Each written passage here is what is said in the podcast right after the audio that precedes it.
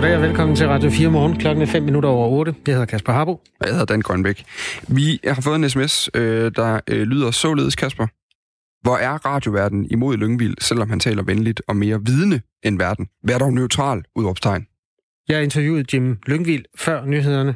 Jeg vil sige, øh, han ved mere om nogle af de ting, han beskæftiger sig med, end jeg gør. 100% sikkert. Jeg er komplet ligeglad, hvad de hænger op i Forborg. Men vores opgave er som øh, medie at afprøve argumenterne hos alle de mennesker, vi taler med. Og derfor er man altid lidt i opposition. Jeg kan godt forstå, det er irriterende at høre på. Vi kunne lave nogle venlige interviews snart. Vi skal snakke med Michael Linden Vørnle om rummet om ikke så lang tid. Så, så det, du siger nu, det er faktisk, du sælger ud på øh, den, den kritiske journalistik i interviewet med Linden Vørnle? Ja, det bliver helt flat. Jeg lægger mig fuldstændig pandekage flat ned der. Nå. Der bliver ingen kritik overhovedet. Okay. Så det kan man glæde sig til. Det er om øh, 20 minutter. Øh, der er også en anden en. Vi havde også et interview med øh, Anders Markus Lund fra øh, DUF Rejser, som arrangerer sådan nogle kæmpe festrejser til øh, forskellige festdestinationer ude i det europæiske. Øh, de sender 180 unge til øh, Sunny Beach mm. på onsdag med et fly. Der har vi en, der har skrevet ind her. Jeg har en søn på 20 år. Han og hans jævnaldrende gider ikke til store fester og har aflyst deres sommerrejse. Det bliver et sommerhus i Danmark. God tur til dem. God tur til alle, der skal til ja, hvor I nu skal hen. Øh, Danmark, Bulgarien, Island, hvad man må nu om stunder. Klokken den er 7 minutter over 8. Det er sommer i Danmark. Gud, det er faktisk allerede nu, vi skal til Linden ja. Jeg ved faktisk ikke, om han har hørt, at du har tænkt dig at gå helt blødt til ham. Vi kan lige prøve at se, uh, om han er med. Godmorgen, Michael Linden Børnle. Godmorgen. Jeg fik Godmorgen. også lige rodet rundt i dit uh, efternavn der. Beklager. Øh, det går nok. er, Så er der da lidt kritisk at sige. ja, præcis. Du er astrofysiker og chefkonsulent ved DTU Space, og nu overlader jeg simpelthen uh, managen til uh, Kasper Harbo, som vil lave det venligste ruminterview.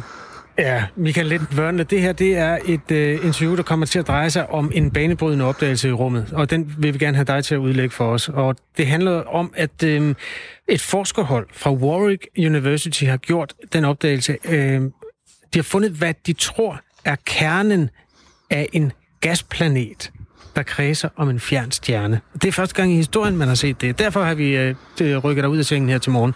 Øh, hvad er det præcis, de her forskere har fundet ud af? Jamen, øh, det man har opdaget, man har fundet det, som vi kalder for en exoplanet, som er en planet, der kredser om en anden stjerne end solen. Dem kender vi efterhånden rigtig mange af, mange tusinde. Mm. Øh, og, og det man gør, når man opdager sådan en, den er blevet fundet ved hjælp af en satellit, der hedder TESS, øh, som vi jo har været med til at bygge noget udstyr til, som kigger på en masse stjerner og måler deres lysstyrke, og så en gang kan man se, at lysstyrken for den her stjerne, den falder en lille bitte smule. Øh, og det kan være, fordi der er en planet, der går ind foran. Det kan man så få bekræftet, hvis det sker igen og igen.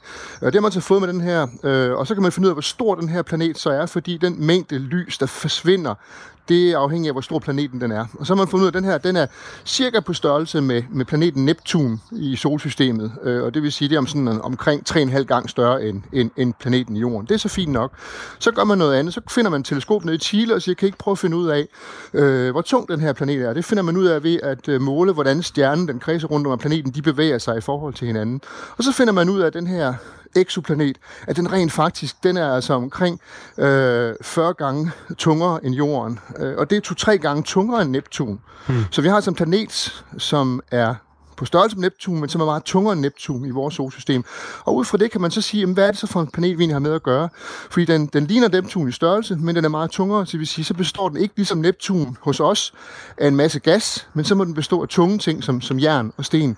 Øh, og ud fra det siger man så, hvad kan det så være? Øh, jamen, så, så er det nok kernen til sådan en planet ligesom Jupiter i vores solsystem, fordi Jupiter og Saturn antager man inde i midten har sådan en stor klump, altså en planetkerne. Og så siger man så, det er ud fra de her undersøgelser, undersøgelse, man så siger, men så har vi simpelthen set sådan en, ser vi sådan en, en, en planetkerne, som enten er født nøgen, eller, eller som er smidt tøjet på et eller andet tidspunkt. Ah, og tøjet er simpelthen de her gasser? Lige præcis, fordi som sagt, man antager, at for eksempel Jupiter, som har sådan en kerne inde i midten, og så har den masser af en stor, kan man sige, øh, overdreven stor atmosfære i virkeligheden, altså pakket fuldstændig ind i primært de letteste gasser, øh, brint og, og helium. Der har vi jo den rumsonde, NASA-rumsonde Juno, der drøner rundt om Jupiter lige nu, øh, også med udstyr fra os, som prøver at finde ud af, hvad er der egentlig inde i Jupiter? Er det, hvad, hvordan ser det ud, det der er inde i Jupiter? Ligner det for eksempel det, man har fundet her øh, i kredsløb om den her stjerne, 730 lysår væk fra, fra os? Nu kommer det sådan lidt lavpraktiske spørgsmål, men jeg kan øh, simpelthen ikke rigtig forstå, at en planet består af gas. Altså gas er jo en eller anden form for, for luft, ikke? Og øh, hvornår, hvornår starter planeten så, og hvornår er, der, hvornår er det bare luft? Jamen, øh, Altså det, at en planet består af, af gas, solen består jo også kun af, den består kun af gas, øh, kan man sige. Øhm, og, og for at sige, hvor går grænsen så, jamen så har man simpelthen valgt at sige, at overfladen på en gasplanet, som for eksempel Jupiter, det er der, hvor trykket i gassen svarer til atmosfæretrykket her på jorden. Så siger man så bare, at det er overfladen, selvom det jo ikke er en overflade i traditionel forstand. Det er jo ikke en, man kan, man kan gå rundt på. Men det er bare for at sige, at det er der, grænsen går mellem planet og, og, og rummet. Okay. Vi taler altså med astrofysiker og chefkonsulent hos DTU Space, Michael Linden Wørnle, der nu har malet billedet af en planet, der har en radius på omkring 3,5 gange jorden, og så er den meget mere kompakt. Den er så tæt på øhm, sin sol. Kalder man det det, Michael Linden Wørnle? Ja, sin stjerne. Øh, ja. Sol, der er kun én sol, det er, den, det er vores, ikke? og så sin stjerne. Ja, det er rigtigt, den har et døgn, eller et år, undskyld, på, på 18 timer, så det går altså stærkt. Der skal købes øh, fødselsdagsgaver med 18 timers mellemrum. øh, men, men man kan sige, at der er nok ikke nogen risiko for, at der er nogen, der har brug for at købe øh, fødselsdagsgaver, fordi temperaturen, netop fordi den er meget tæt på sin stjerne, den er omkring 1500 grader Celsius øh, på overfladen af den her meget kompakte planet. Så, så det, det, er ikke, det er ikke et sted, man har lyst til at holde sin sommerferie. Nej, det er sådan, okay, det er Sunny Beach gange 1000. Øh, Øh, det må man sige, men der er sikkert ikke noget coronavirus. Det, det er så en anden fordel, kan man sige. Nej, det futter altså. af. Michael Linden Wørnle, fint nok, at den ligger derude. 730 lysår væk. Det er så langt, at ingen rigtige mennesker kan forstå det. Hvad kan vi bruge det til?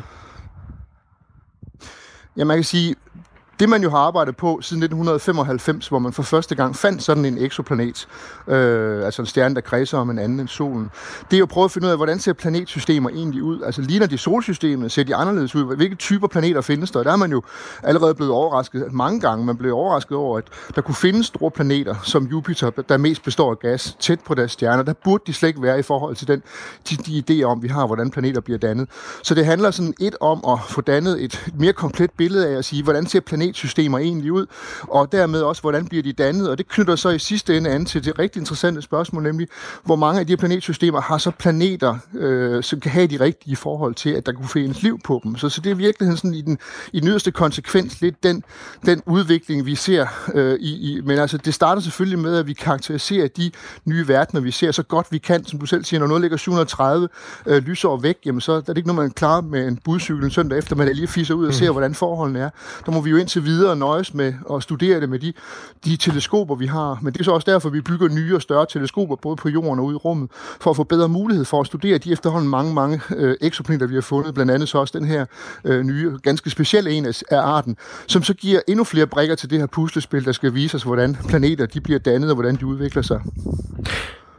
Øh, objektet her hedder TOI 849b, hvis øh, du har hørt om øh, ja, om den før, så ved du, det, det er den, vi er ombord i nu.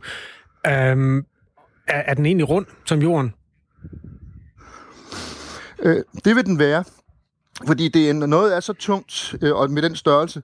Grund til, at, at solen, grund til, at jorden, grund til, at månen, grund til, at øh, de fleste ting, vi ser, øh, er runde, det er simpelthen fordi tyngdekraften øh, gør dem runde. Tyngdekraften prøver at presse alting sammen, så det ingenting fylder, men det materiale, som, som objektet er lavet af, strider imod, kan man sige, at det ender som med den runde form. Det behøver så ikke at være helt kuglerundt. Det kan også ligesom jorden heller ikke er helt kuglerundt, fordi den roterer, og så bliver den en lille smule fladtrykt.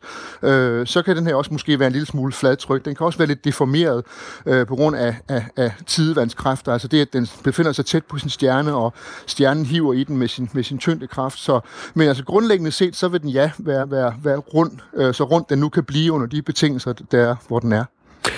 Det var en spændende planet. Tak fordi du tog os med til den, Michael Linden Wørnle. Det var så lidt. Astrofysiker og chefkonsulent ved DTU Space. Den er altså døbt TUI 849b. Det er der, man har fødselsdag hver 18. time, og hvor der er 1527 grader varmt. Klokken er kvart over 8. Jeg er stadig lidt... Øh, ja, jeg synes godt nok, det, var, det, det synes jeg var en god fortælling om den her planet. Det, det er jo sindssygt svært at forholde sig til. En øh, historie, som også handler lidt om Jupiter og gasplaneten, og den kerne, som er så hård og kompakt, at øh, det er virkelig, eller i, i princippet har jeg virkelig aldrig forstået, hvorfor det er vigtigt, hvad en planet vejer. Nej. Fordi den har jo sin, egen, sin eget tyngde. Den er der jo bare. Den ja. er jo sådan lidt... Ja. Anyway, godt, ja. For, godt arbejde, at nogen har fundet ud af, hvad en planet så langt borte vejer. Det... Ja, og at de er så gode til at fortælle det, som uh, Linden Børnle er. Altså det er uh, fødselsdag hver 18. time, det, kan vi, det er sgu noget, vi kan forstå. Altså så, så er vi med. Nå, vi skal til en uh, historie, der går tværtimod godt kan virke en lille smule uh, uforståelig faktisk. I hvert fald en begivenhed. Øh, I Botswana, i Botswana, i det sydlige Afrika, der er hundredvis af elefanter øh, døde på mystisk vis. Der er kommet nogle billeder ud på internettet. Der er billeder af, at en af dem simpelthen bare er sådan drættet om på siden. En anden er faldet lige ned på sit altså hoved sådan forud, kan man sige, og, og en tredje ligger øh, ved siden af et, af et vandhul. Og øh, nu kan vi sige godmorgen til øh, Rasmus Nielsen. Godmorgen. Du er chefzoolog, og det er i øh, Knuttenborg Safari Park. Øh, du er det, og du har fulgt den her øh, elefantdød i Botswana, som, som altså fylder en del på, på internettet i øjeblikket. Jamen lad os bare starte med det, det usædvanlige. Altså, hvor usædvanligt er det, at så mange elefanter, vi taler om 350 elefanter lige efter, vi har kunne finde ud af, øh, dør i en periode på blot øh, to måneder. Altså, det er øh, ret usædvanligt, at, at, at der lige pludselig dør 350 elefanter, og det lyder jo af rigtig mange, og det er det også, og det er bestemt noget, man bør undersøge øh, helt til bunds og prøve at finde ud af, hvad der skete her. Men, men man skal også sige, at det er 350 elefanter ud af 130.000 elefanter. Så, så det lyder af mange, men der er mange elefanter i Botswana også. Og jo mm. flere dyr der er, jo flere vil der jo også dø. Det er klart. Så, og det er heller ikke sådan, hvor vi nødvendigvis taler om, altså decideret troet her så? Ikke i Botswana, nej. Vi kan lige sige, ifølge BBC, så var det altså lokale dyrebeskyttelsesfolk i Botswana, der øh, opdagede de her 169 øh, døde elefanter i maj måned. På det tidspunkt så advarede de så regeringen i, i landet, og en måned senere er der nu fundet i alt øh, 350. Rasmus Nielsen, vi ved jo ikke så meget om, øh, hvorfor de her mange elefanter er døde, men, men lad os lige prøve at gennemgå med dig, øh, om der ligesom er nogle grunde, der virker mere, øh, hvad kan man sige, sandsynlige end andre. Øh, der har jo for eksempel været store problemer med tørke i dele af Afrika. Kan, kan det skyldes øh, mangel på vand, sådan noget her? Det tror jeg simpelthen øh, ikke, det kan. Nu læste jeg mig frem til, at 70 procent af de døde elefanter, de blev fundet ved siden af vandhuller, og nogle af billederne, som jeg øh, kunne finde på, fra den her artikel, var der også vand i vandhullerne, så det er, det er tvivlsomt der har jo også, altså så kan man sige, så noget af det, vi tit hører om i forbindelse med øh, dyredød i de her eksotiske egne, det er jo krybskytter, som dræber elefanter, blandt andet for at få deres øh, stødtænder. Kan det være årsagen her? Øh, det skal jeg jo ikke kunne udelukke, men jeg, jeg tror personligt ikke, at det her det er krybskytter, der har, øh, der har taget livet af de her elefanter. Flere af elefanterne ligger, øh, har været døde i dagvis, kan man se, eller mere, men har stadigvæk stødtænderne siddende på, og, og krybskytter øh, slår typisk elefanter ihjel på grund af stødtændernes værdi. Mm. Den er jo gået verden rundt, den her historie. Hvilken opsigt har det vagt blandt øh, fagfolk som dig? Jamen altså, det er da helt klart bekymrende, at øh, man lige pludselig øh, finder de her døde dyr, der dukker op. Øh, det er i hvert fald bekymrende, så længe man ikke er klar over, hvad der forårsager det. Der kan jo være en øh, ganske naturlig årsag, og, og, og den, øh, så giver det i det mindste måske lidt mere mening, og så må man så prøve at, at, at kloge lidt i, hvordan kan man gøre det. Man ved jo i populationer i naturen, altså områder i naturen, hvor der er en meget tæt bestand af en bestemt dyreart, der er smittetrykket jo også meget større. Så hvis der eksempelvis er opstået en sygdom inden for elefanterne i Botswana, så vil den altså sprede sig meget hurtigt også, når der er mange øh, dyr der mange elefanter. Mm. Og det er naturens egen måde at sådan ligesom sige, have lidt for mange dyr af en eller anden bestemt slags. Nu øh, regulerer vi den lidt selv. Mm. Så man kan sige, at øh, Botswana har cirka en tredjedel af, af, af elefantbestanden, altså 130.000 elefanter, bare samlet i et land.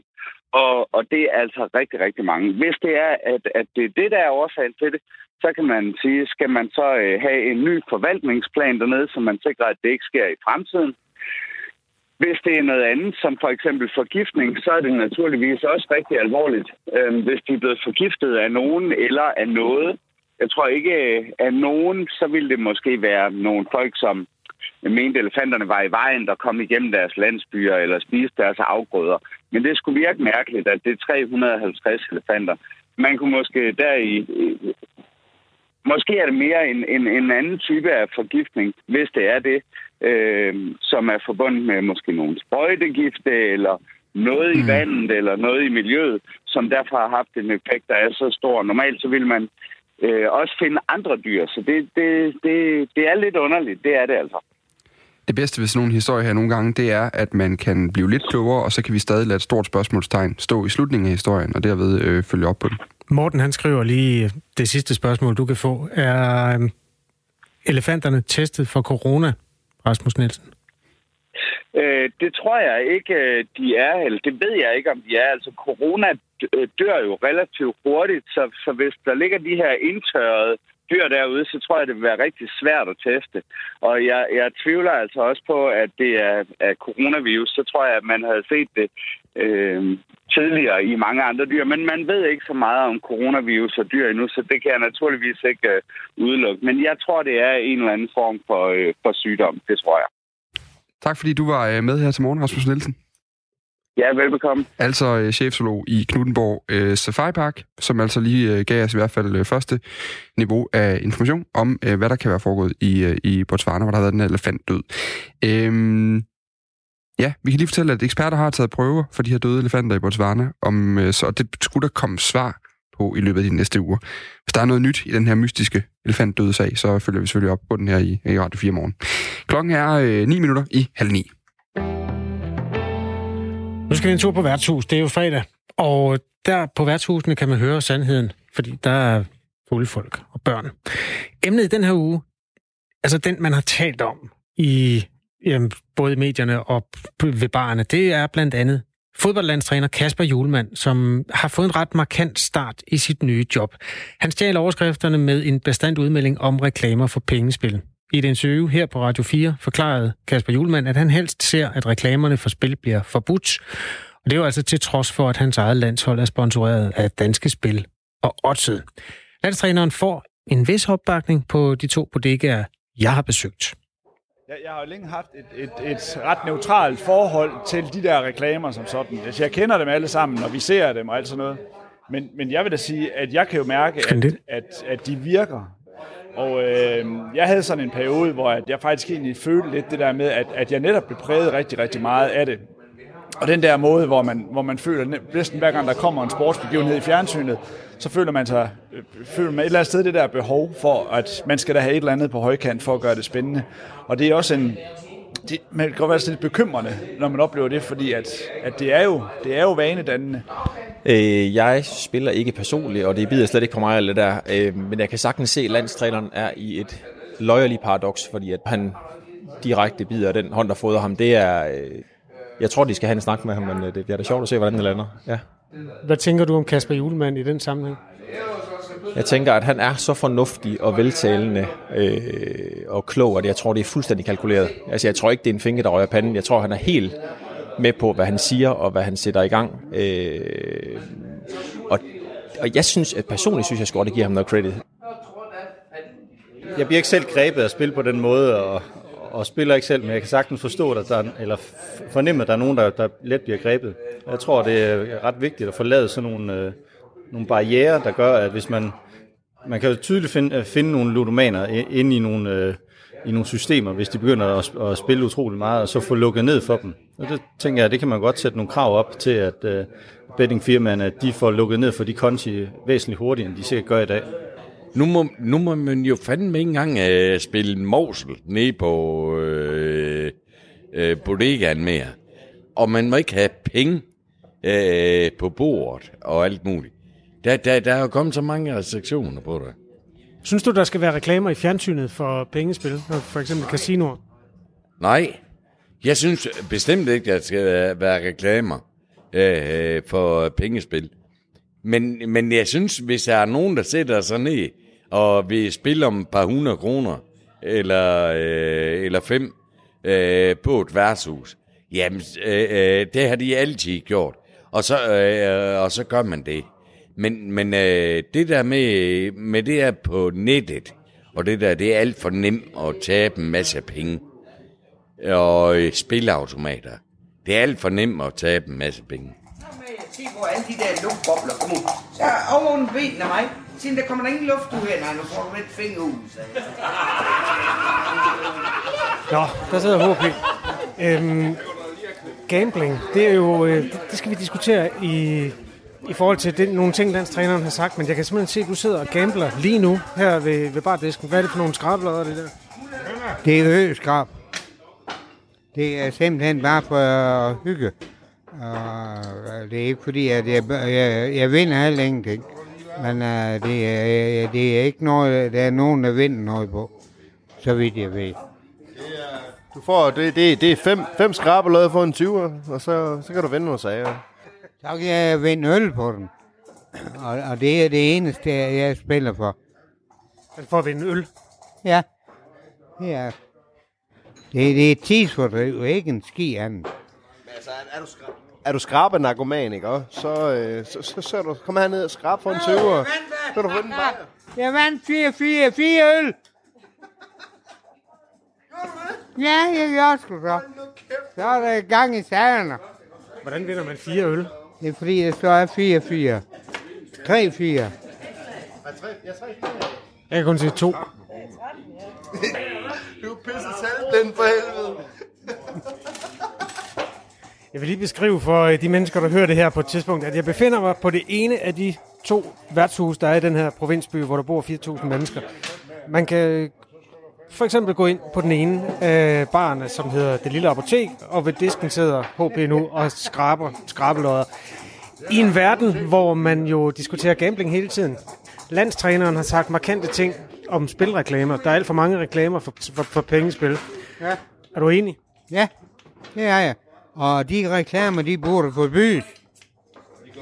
Man, man kan jo bare gå på Facebook. Man kan bare gå på en, en ung mand som mig på 28 gå på Facebook her, så, så ser man spilreklamer efter spilreklamer, salg sådan noget, så efter salg, og spil igen her. Det er irriterende af helvede. HB, har du nogensinde kendt nogen, der gamblede meget? Nogen, der har spillet sig fra hus og hjem på den ene eller den anden måde? Det har jeg faktisk, og, og det er jeg meget ked af. Uh, en, der blev uh, skilt fra sin kone også på grund af det. Hvilken slags spil var det? Kan du huske det? Altså, var det kortspil, eller hvad? Det var øjs. Det var øjs. Øjs, ja. Otse, det er klart et springbræt, fordi øh, dengang jeg gik i det der 9. Øh, 8. og 9. klasse, der var, det, der var det altså, der gik vi altid ned i frikvarteret, og så stod vi i Otse. Eller min klassekammerater gjorde. Og det, vi stod altså der som 13-14-årige, 14-15-årige knatter og stod Otse. Har du nogensinde stødt på nogen i dit liv, der spillede for mere, end de kunne tåle? Ja, det har jeg faktisk. En af mine gamle gymnasiekammerater, han, han røg dybt, dybt øh, ludomani. Og ja, det endte, det endte heldigvis godt. At han røg ud af, han kom ud af det, fordi han, han stiftede en familie, som, som, han, som, som hjalp ham ud af det. Men, men, øh, men, men anyways, han, han, han kom i det på grund af, det var så oddset. Det var så oddset, ikke også? Men, men med alle de her reklamer, som er meget, meget ligegyldige for mig, de, de, de hjælper ikke på det, tror jeg. Hvad har du vundet, HP? Ingenting. Altså, det er fuldstændig sindssygt at bruge alle de penge på det. Ja, altså, sådan en fattig mand som, som mig, ja, jeg kan jo ikke få nogen penge ud af Jeg kan ikke engang få en øl ud af Nej, det er en dum dag. Der er to bodegaer i den by, hvor jeg bor. Det praler jeg tit af. Der bor 4.000 mennesker. Der er to værtshus. Det giver jo altså god mening, at man så engang imellem går ud og ja, hører fra børn og fulde folk, hvad der egentlig er sandheden. Øhm, det sidste var den lokale legende HP. Han snakkede med sin ven Søren, og undervejs hørte man også navnet øh, Søren Balle, og så var der i starten øh, Simon Ravn og hans to tenniskammerater. Det er ganske enig fremragende. De, de her bodegaer er bare sådan en mikrolaboratorie for alt, hvad der ligesom foregår ude i, uh, i samfundet. Det kan mm. altid de teste den der. I går havde vi jo et historien om, at Greve ikke har nogen bodega. Der får jeg helt lyst til, at vi starter en bevægelse, der skal sikre, at Greve kan få en bodega igen. Greve Kommune. Nå, klokken den er øh, et minut i halv. Har du et eller andet, vi lige kan øh, slå øjnene ned på? Når vi sidder og sender radio her om morgenen, så ser vi jo gerne TV2 News ved siden af, for lige at se, hvad rører der sig ude i verden, hvis vi nu har fortravlt med at snakke om et eller andet halvligegyldigt, vi to er blevet enige om, vi bare synes er spændende. Så vi ligesom har udsynet. Jeg så lige for lidt tiden, der er en virksomhed, der er Soundbox, de laver sådan nogle øh, firkantede kasser, som er højtalere, som er sådan nogle mobile, nogle man kan bære rundt. Det er der rigtig mange unge, der gør, og de kan spille rigtig, rigtig højt det kan man selv sige sig, det er jo sådan verdens ældste diskussion. Ældre mennesker er sure over, at unge larmer. Mm. Og når du så har en højtaler, der kan spille rigtig, rigtig, rigtig højt, så kan det jo ende med, at man larmer endnu mere. Derved bliver diskussionen mere ophedet, og det er den bløde flere kommuner, hvor der simpelthen har været hug efter de her unge mennesker, der spiller høj musik på åbne gader og alt muligt andet. Hvad gør man med det, Kasper? Man beder de unge mennesker om at skrue ned. ja. vil alle almindelige rationelle mennesker mm. sige. Men øh, det er simpelthen kommet til et punkt nu, hvor øh, direktøren for Soundbox, som altså gør sit job så godt, at han producerer gode højtalere, der kan spille rigtig, rigtig, rigtig højt, han har været nødt til at gå og sige undskyld for larmen. Han siger undskyld på, TV, på TV2? Det gør han nemlig, og det gør han også inde på en, uh, en artikel. Man skal simpelthen gå ind og læse den. Jeg vil ikke engang uh, uh, referere yderligere. Han siger simpelthen bare undskyld, vi har lavet noget, der virker for godt. Klokken er halv ni.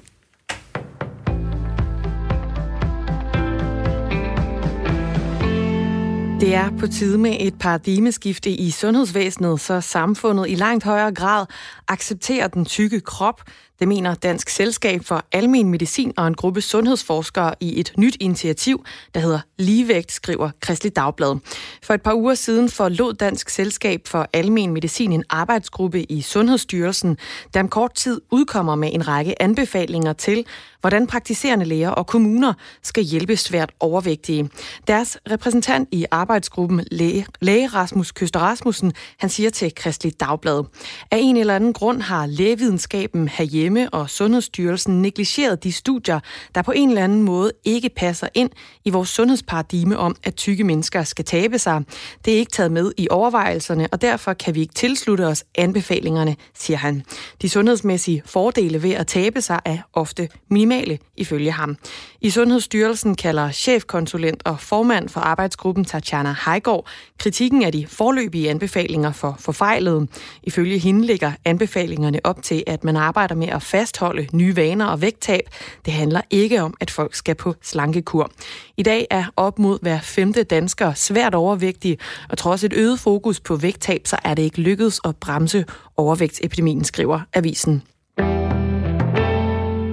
Regionerne vil gennemføre faste test for coronavirus af alt sundhedspersonale, skriver de danske regioner i en pressemeddelelse. Personale med normal patientkontakt skal testes hver 6. uge, medmindre personalet er ansat i en såkaldt rød kommune. I det tilfælde vil det ske hver anden uge. At en kommune er rød betyder, at der har været over 20 smittetilfælde per 100.000 indbyggere den seneste uge. Det er kun tilfældet for en enkelt kommune på nuværende tidspunkt. På anbefalinger på afdelinger og institutioner med særligt sårbare patienter, der skal personalet også testes hver anden uge. I forvejen så er det blevet besluttet, at alle i plejesektoren skal testes fast for coronavirus. Det er en del af en aftale mellem kommunernes landsforening, regionerne og regeringen, men nu bliver det altså systematiseret, siger formanden for Danske Regioner, Stefanie Lose. Det gør vi, fordi at øh, i takt med, at samfundet åbner mere og mere, og der samtidig at alle besøgsrestriktioner bliver fjernet fra, øh, fra sygehusene, jamen, så synes vi, det er en god idé at systematisere indsatsen, der sikrer, at alle bliver testet med jævne mellemrum. Venstre afviser retten til tidlig pension, som regeringen ellers har lagt op til. Partiets formand Jakob Ellemann Jensen siger til Jyllandsposten, at det er en vanvittig dårlig idé at indføre en ret til tidlig tilbagetrækning midt i en økonomisk krise. Dermed varmer han altså op til det højpolitiske opgør, der venter efter sommerferien, hvor regeringen vil fremlægge og forhandle sit præcis projekt, nemlig retten til tidlig pension. Socialdemokratiet gik til valg på at indføre en ret til tidlig folkepension til personer, der har været et bestemt antal år på arbejdsmarkedet. Det skulle blandt andet finansieres af et såkaldt samfundsbidrag betalt af finanssektoren. Også det forkaster Venstre, fordi regeringen, regningen undskyld, vil ende hos danskerne. Heriblandt hos bryggerimedarbejderen Arne, som Socialdemokratiet har brugt i sin kampagne. Arne har formentlig en konto i banken, hvor han betaler gebyrer. Han har muligvis også et realkreditlån, hvor han betaler bidrag. Verden er ikke så god, at det kan tørs af på bankerne, siger Jakob Ellemann Jensen til Jyllandsposten. Vi kigger på en vejrudsigt her til slut. Først lidt eller nogen sol i dag, og så i formiddag eftermiddag Senere i formiddag her får de sydøstlige egne byer nogle steder. I løbet af dagen så bliver det mere skyet, og ud på eftermiddagen kommer der regn vestpå. Temperaturer mellem 15 og 20 grader.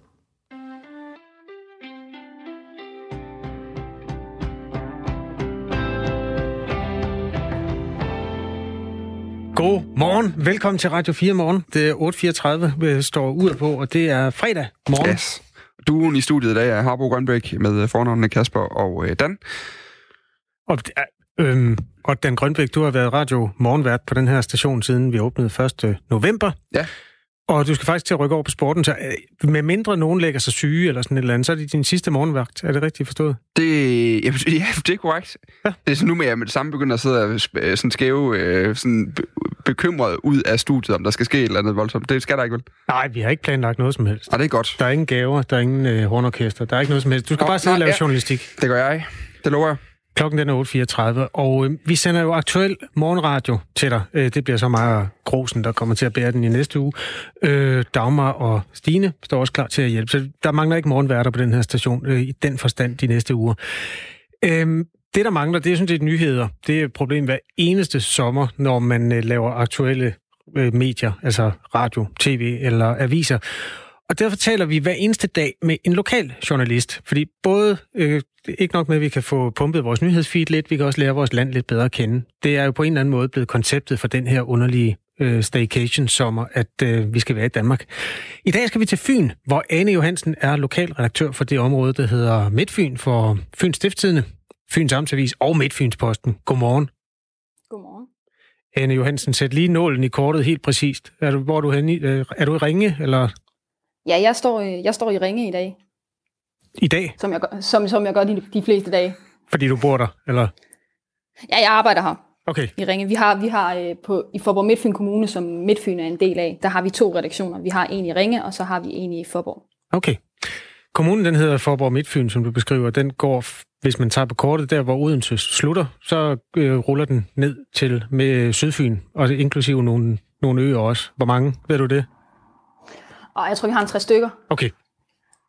Perfekt. Anne Johansen, øh, vi skal høre tre historier fra dit område. Øh, en stor principiel, en lidt mere personlig, og så en lille skæv. Og lad os mm. bare starte med den øh, varmeste og politiske diskussion, der har rullet i Midtfyn de sidste uger, nemlig børnepasning. Nogle ekstra penge, som regeringen har bevilget, de skal bruges. Hvorfor, øh, hvorfor er det blevet så varmt blodet en diskussion? Jamen, det er jo i, i virkeligheden et, øh, et luksusproblem, fordi som du siger, at så har Forborg Midtfyn, Forborg Midtfyn Kommune jo fået øh, en pose penge. Øh, Forborg Midtfyn Kommune har fået 4 millioner øh, til at ansætte ekstra pædagoger for. Øh, og spørgsmålet har så været, hvordan de her 4 millioner har skulle fordeles. Øh, og der står politikerne på den ene side, og så har vi pædagogerne og dagtilbudslederne på den anden side. Hmm. Pædagogerne de mener, at øh, øh, pengene de skal fordeles ligeligt mellem alle børnehaver. Det er der også andre kommuner i, i landet, som der er gået med den ordning. Øh, men politikerne de mener, at øh, der er nogle børnehaver, som der har så mange sårbare børn, øh, altså børn med, med ekstra udfordringer, som godt kunne bruge en, en ekstra hånd. Øh, så de børnehaver de skal have øh, lidt flere penge, eller en del flere penge, end de andre børnehaver. Og det er det, som øh, debatten ligesom er gået på. Ja, altså det er jo... Øh politikere kan godt blive varmblodet, og pædagoger kan også, men dem, der er allermest øh, varme i blodet, det er jo selvfølgelig forældrene. Er, er der, mm. er, er, er der sådan trukket fronter hårdt op i den her diskussion? Ja, forældrene de er i øh, høj grad på, øh, på pædagogernes side. De er enige med, øh, med dem i, at pengene de skal fordeles ligeligt. Øh, hele debatten og, og, omkring minimumsnummeringer har jo været, at det er forældrene, der er gået på gaden og har krævet de her minimumsnummeringer som et generelt løft på, på hele dagtilbudsområdet. Øh, så de er i høj grad på, på pædagogernes side øh, og kræver sådan en ligelig fordeling. Hvor øh, ender det så i din kommune? Altså, den der, der er jo, som du siger, den har været til diskussion mange steder. Hvor, hvor havner mm. den i Forborg Midtfyn? Jamen, den har lige været på det seneste kommunalbestyrelsesmøde, hvor politikerne de har truffet en beslutning. Og de har, øh, øh, hvad hedder det, øh, de har jo ret til at træffe den beslutning, som de mener er rigtigt, og de er så gået med den beslutning, at øh, det er de sårbare børn, som der skal have, have flest penge. Og halvdelen af de her 4 millioner, de bliver så fordelt ligeligt på alle børnehaverne, og så den anden halvdel, de sidste 2 millioner, skal så gå til de seks børnehaver ud af de 21, vi har. Så er det så de seks børnehaver, som der får øh, de ekstra 2 millioner. Så der er altså en, en, en ret stor forskel. Nogle børnehaver, de får Øh, Øh, hvad der svarer til en pædagogstilling på 10 timer om ugen, mens andre børnehaver de kan ansætte øh, en eller måske endda to pædagoger. Det er der jo en ret stor forskel på. Hvor meget, hvor meget fylder den her historie egentlig? Nu talte du før, men det er lidt, at politikerne har en idé, og så er der nogle pædagoger, som har en anden idé osv. Hvor, hvor meget fylder sådan en her ude af forældrene? Fordi det er jo sådan nogle historier, vi også fortæller utrolig mange af, hvor det er sådan noget pengeimplementering og, og forvaltning og forskellige ting, hvor man nogle gange som journalist godt kan sidde, i hvert fald i radioen, og tænke, øh, kommer det rigtigt ud, det her? Hvor meget betyder det egentlig derude? Hvor meget tager man det til sig? Øh, kan, kan I mærke det på en, på, en, på en redaktion som din, hvor I jo er tæt på jeres, øh, jeres læsere og jeres publikum? Altså, vi, kan jo, vi kan jo godt mærke, at det er noget, som der, som der fylder en del. Vi får jo også læserbrev og, og, og opkald fra forældre, som der øh, altså bakker på pædagogerne op, og som der mener, at politikerne de har øh, truffet den forkerte beslutning. Så, så det er bestemt noget, vi mærker. Vi taler med Ane Johansen, der er lokalredaktør på Midtfyn-redaktionen af Fyns Stiftstidende. Vi har faktisk den her morgen, Ane, i vores øh, morgenprogram, der har vi været en tur i Forborg. Øh, Jim Lyngvild, han er uenig med menighedsrådet i kirken. Øh, noget med nogle billeder, som han har lavet, der er udstillet i kirken nu. De skal egentlig pilles ned 1. september. Spørgsmålet er så, om de skal op igen, når kirken den er blevet renoveret derefter. Har den fyldt noget hos jer, den diskussion? Øh, det er en diskussion, som vi har skrevet rigtig meget om, de, den, især den seneste uges tid. Øh, og øh, det er jo en sag, der fylder særlig meget ned i den sydlige del af kommunen øh, ved, i, i Forborg. Øh, og det, øh, det er jo en sag, som vi har fulgt rigtig længe også. Vi har jo fulgt den fra, at Jim Lyngve havde begyndt at lave de her billeder. Og så er det jo en sag, som der bliver ved med at udvikle sig på alle mulige måder, som vi slet ikke kunne have forudset. Ej, når først de sociale medier, øh, hvor Jim Lyngvild har 156.000 følgere, når først de bliver sluppet løs, så øh, tager det som regel en drejning. Bestemt. Vi snakkede lidt med Jim Lyngvild om det her. Han, han, han sagde jo faktisk til os her, at det var jo, grunden til, at han faktisk har sat det her i gang, det var jo lige så meget for, bare for folk til at stemme til et menighedsrådsvalg. Og det var jo mm. et eller andet sted bare dybt fantastisk, at man kunne, at der var så mange, der gik op i folkekirken, fordi det var det, den skulle, den folkekirke der. Altså, øh, det er jo en historie, hvor hvis man på forhånd havde sagt til mig, det handler om nogle billeder i en kirke, som vi så skal slå stort op, så havde jeg måske ikke... Jeg tror ikke, jeg havde solgt den til forsiden med det samme. Øh, hvor, hvor, hvor tidligt... Altså, Jim Lyngvild er jo karakter også i din kommune og i dit område. Altså, hvor tidligt kunne I se, der er noget, der er noget i den her, som, øh, som kan blive til noget? Øh, jamen, vi, vi så det jo en gang i, i sidste uge, hvor at, øh, at menighedsrådet lavede den her afstemning. Det var der, det for alvor tog fart. Men, men det er jo en sag, som vi har haft øje for øh, øh, hele vejen igennem. Altså, fordi det, Jim Lyngvild er jo en, en fagrig person, som der også formår at sætte en dagsorden, når han, når han vil det. Ane Johansen, øh, når I kaster jer ud i en sommer på en lokal vis, så skal man jo have noget, der øh, øh, altså nogle sikre kort at spille på. Og jeg ved, at kæledyr er planlagt til at spille en væsentlig rolle i de næste ugers aviser. Hvor, for det første, hvordan, og for det andet, hvorfor? øh, jamen, altså, vi, vi sætter fokus på, på kæledyrene her hen over sommeren. Øh, og det gør vi, fordi at øh, coronakrisen har jo haft øh, en, en masse forskellige konsekvenser. Den har også betydet, at der er rigtig mange, som der har anskaffet sig de her kæledyr. Øh, vi har et øh, internat her i, i Ringe, øh, og øh, det er, øh, de, de har oplever en helt ekstremt stor efterspørgsel. Normalt på, på den her tid, der har de 30 hunde, både i feriepension og sådan nogle hunde, som der søger nye ejere. Men i øjeblikket er der faktisk ikke en eneste hund, Øh, og den, øh, den vil vi gerne gribe, så vi laver sådan en, en, en serie her hen over sommeren, hvor vi sætter fokus på øh, vores kæledyr. Øh, det hedder vores øh, artikelserie, nemlig Vores kæledyr. Øh. Vi, står nærmest i kø for at sige, hvad, hvad, hvad, hvad? Altså, er, er internaterne simpelthen støvsuget for hunden i øjeblikket? Det er det i hvert fald på, på Midtfyn. Der er ikke en eneste hund. Ja, jeg tror, ejeren, ejeren hun har ved sin hund med på arbejde, men, men det er også den eneste. Altså det er de hunde, for det første, så er det der, hvor de hjemløse hunde, de bor, indtil de får et sted at være. Og så er det, vel, det er også der, man kan få passet sine hunde, ikke? Jo, præcis. Så der, altså for det første, dem, der har hunde, de holder på dem. Og dem, der ikke har hunde, de, de køber. Ja. Det er simpelthen øh... en erhvervshistorie, jeg ikke havde set. Nej, vi har også talt med nogle af de lokale dyrlæger, de oplever også, at der er helt vildt travlt, og det er særligt med at vaccinere valpe og sundhedstjekke valpe. Så det er, det er altså noget, der, da øh, folk har taget til sig de her kæledyr. Har du en sociologisk forklaring på, hvorfor man skaffer sig flere kæledyr, når der er coronakrise i Danmark? det bud, som vi hører fra dem, vi snakker med, det er, at, øh, at folk bare generelt har haft lidt bedre tid, øh, og har også lidt bedre tid her hen over sommerferien, nu når man ikke skal ud og rejse. Og så hvis man har gået, måske gået med tanker om, at man godt kunne tænke sig en, en lille hund, så er det nu, man gør det. Har du hund, Ane? Det har jeg ikke, men jeg vil rigtig gerne have det. Hvem dig, Dan? Øh, heller ikke, nej. Det, det eneste, der har holdt mig tilbage for at skaffe en hund, fordi jeg har tre børn, der, der alle sammen har plæderet for det på et tidspunkt, det er, at man jo skal være hjemme altid, og det, det er sådan lidt svært. Bortset fra, når der er coronakrise, så er man jo hjemme. Så det kan godt, der kan godt være en lige linje der. Det, det kan være, at alle de her hunde de bliver afleveret igen lige om lidt, når folk skal på arbejde igen. det hele men, det må vi ikke håbe. det er det. Okay. Øhm, men vi gør det også på en, en lidt speciel måde, den her serie, fordi at vi har ikke forberedt en, en masse faktisk. Normalt, når vi laver sådan nogle serier, så har vi jo forberedt en, en række historier, som vi er, er, er klar til at trykke. Det har vi ikke gjort den her gang.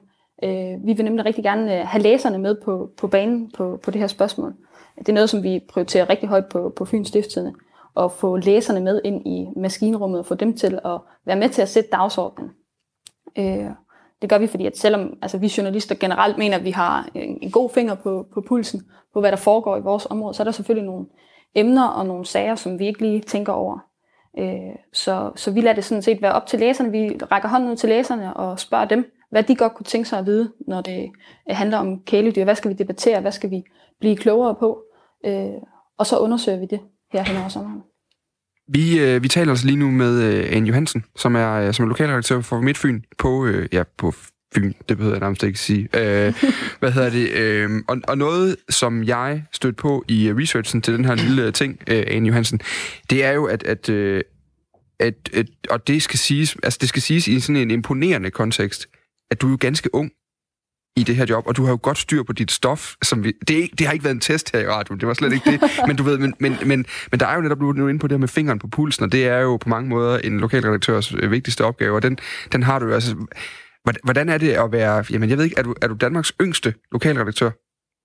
Det, det ved jeg ikke, om jeg er, men jeg kan i hvert fald sige, at jeg er Fyns yngste. Jeg tror ikke, jeg har ikke nogen kolleger her på hverken Fyns Stifttiden eller på Fyns Amtsavis, som der er, er yngre, og som der har en lokalredaktør-titel. Så jeg er i hvert fald Fyns yngste. Og Anne Johansen er jo altså 24 år. Det er på et tidspunkt i mit liv, hvor jeg stadigvæk gik rundt og... Jeg havde i hvert fald ikke fået en uddannelse endnu. Så det er hatten af for det. Du har simpelthen øh, skyndt dig. Hvad, har du altid vel være journalist, siden du har været så målrettet? Ja, jeg tror, jeg tror, jeg fandt ud af det i 9. klasse, og så, så øh, ja, blev det så det. Stærkt.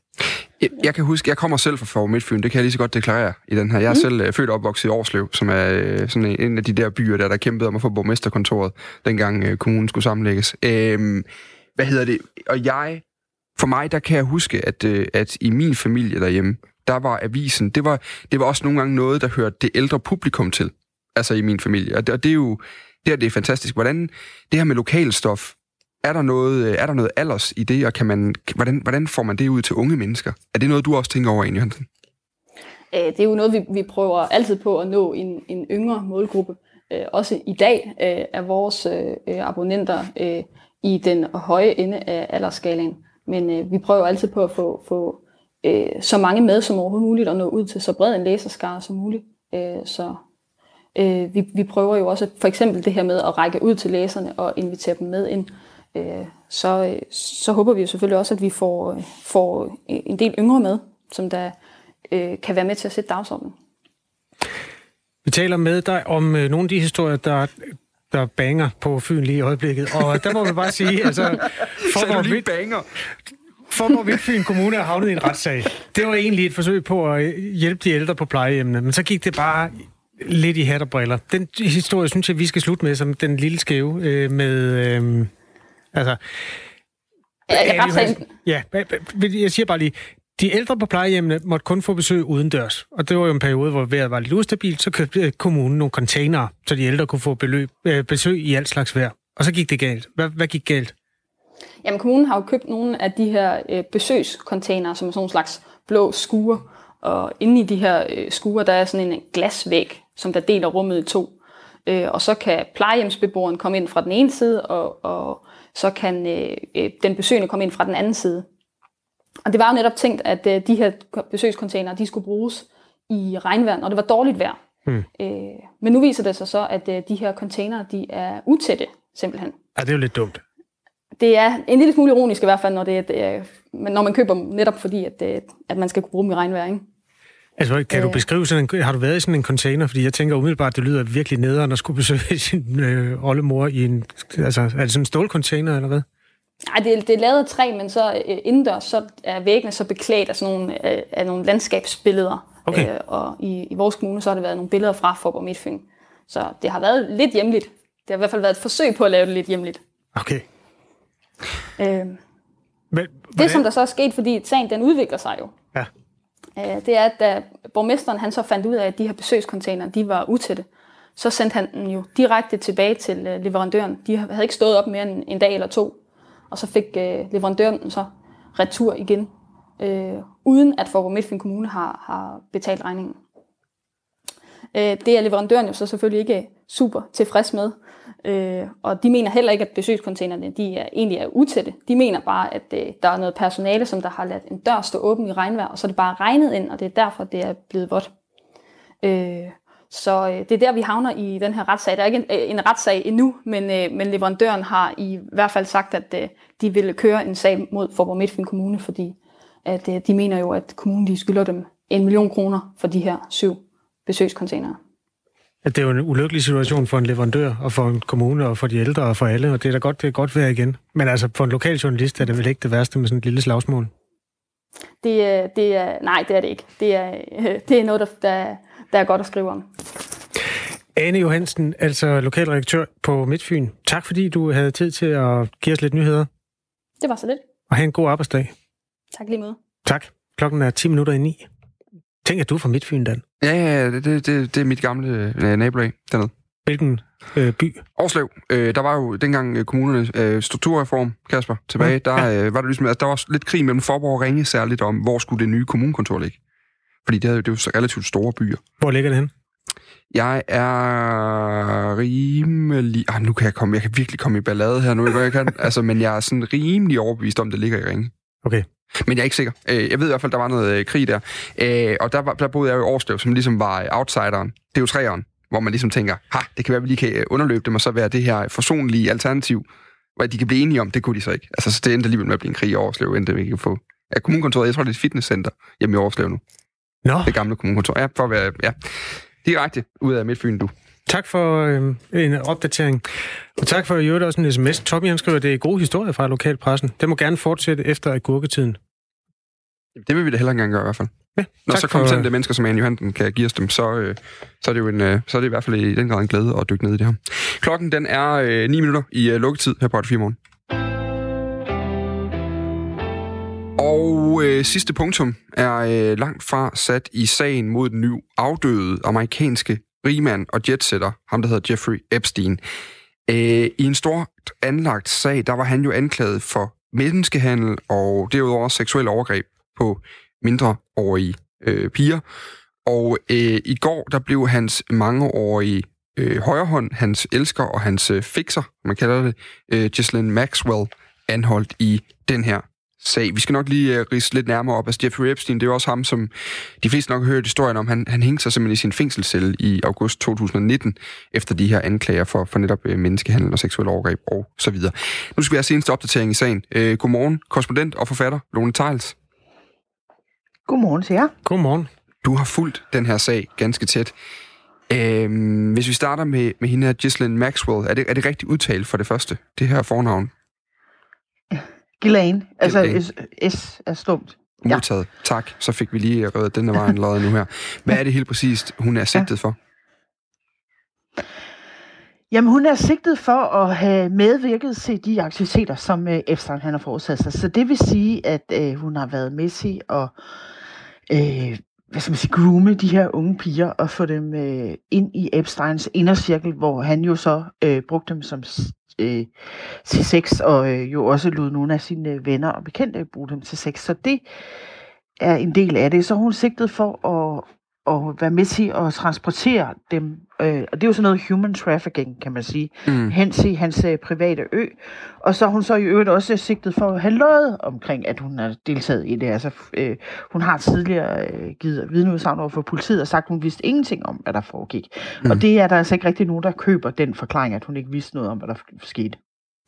Vi kan sige, at Epstein, øh, den her sag blev enormt, øh, er blevet dækket enormt meget af mange medier, og det er den jo fordi til dels så øh, på grund af øh, selve naturen af sagen, der handler om, om menneskehandel og seksuel overgreb, øh, men også fordi Epstein her havde en dom lavet fra 2008 for at have sex med øh, mindreårige, og det er især på grund af hans netværk. Øh, det var sådan meget, blandt meget indflydelsesrige øh, mennesker, han havde sin gang, og, og han har været del af det her amerikanske jetset-miljø, hvor han er kommet i samme kredse som øh, navne som Bill Gates og Bill Clinton og Donald Trump. Og sagen mod Epstein trækker også tråde til det britiske kongehus, som nogen måske kan huske, hvor øh, prins Andrew i øh, sidste måned blev øh, krævet afhørt i sagen. Og nu er det altså her hans mangeårige medarbejder og øh, nære relation, Ghislaine Maxwell, der er blevet anholdt.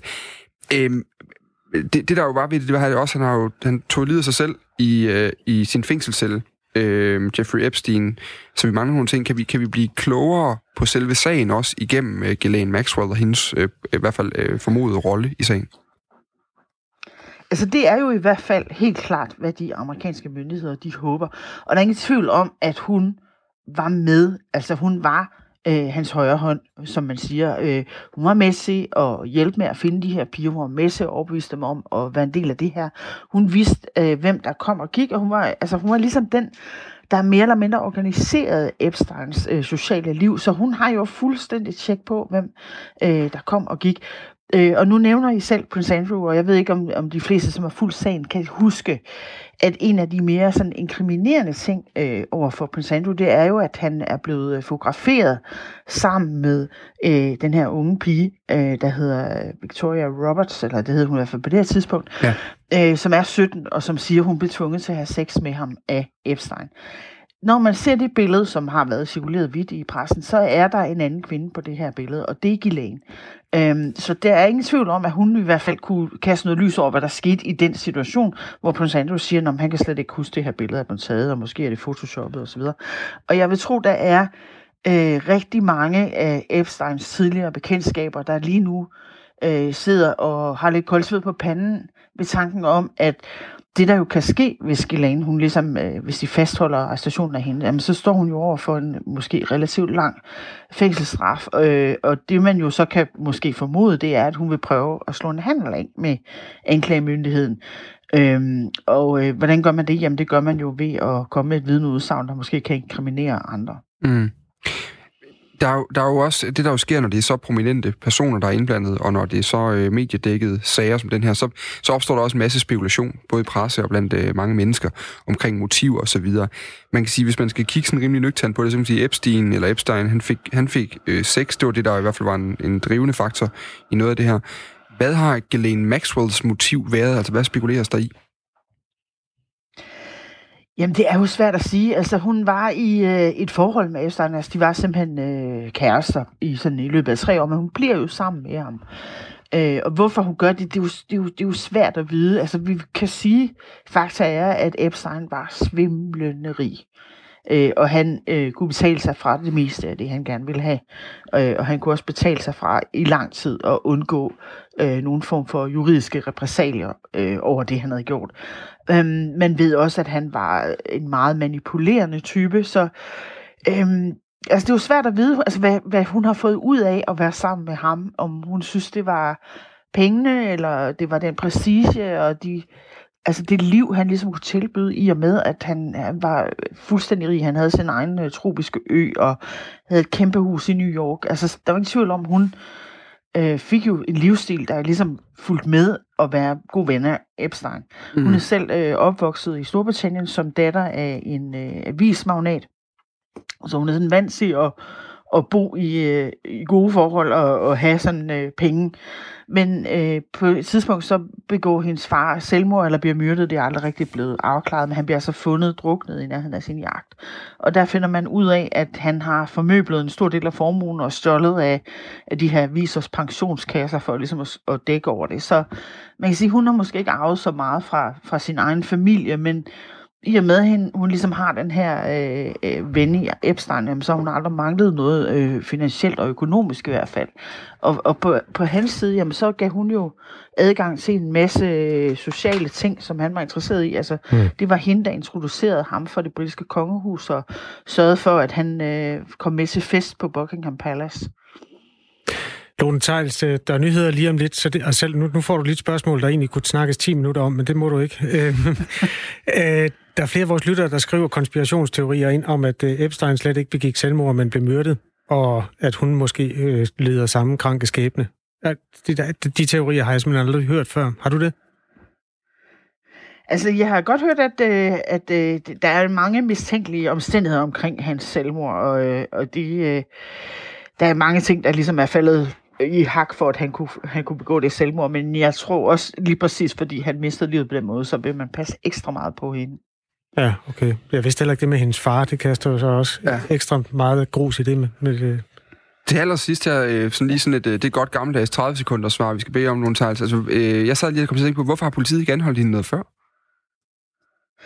Jamen, hun har været god til at, sådan, at holde sig under radaren. Hun er øh, befundet i New Hampshire og sådan, har, har øh, sådan, øh, lukket sin telefon og fået en ny telefon i et andet navn. Når hun fik pakker tilsendt, så var det i et andet navn. Så hun var sådan god til at, at holde sig sådan ude af søgelyset, men de fandt hende jo altså til sidst, og så har de ligesom brugt noget tid på at forberede sagen, inden de slog ordentligt til.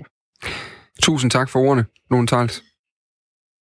Velbekomme. Korrespondent, forfatter og øh, altså øh, skarp følger af den her Epstein-sag, der altså øh, indtil videre har sit, øh, i hvert fald måske, måske får vi flere svar nu, fordi øh, Ghislaine Maxwell altså er blevet anholdt. Tak til dig, der har hørt øh, Radio 4 morgen. Tak til dig, Dan Grønbæk, fordi du har været med til at lave det. Jamen, det er jo så let. Så kan du rykke over på sporten og hygge dig der. Nu så kan I en god dag.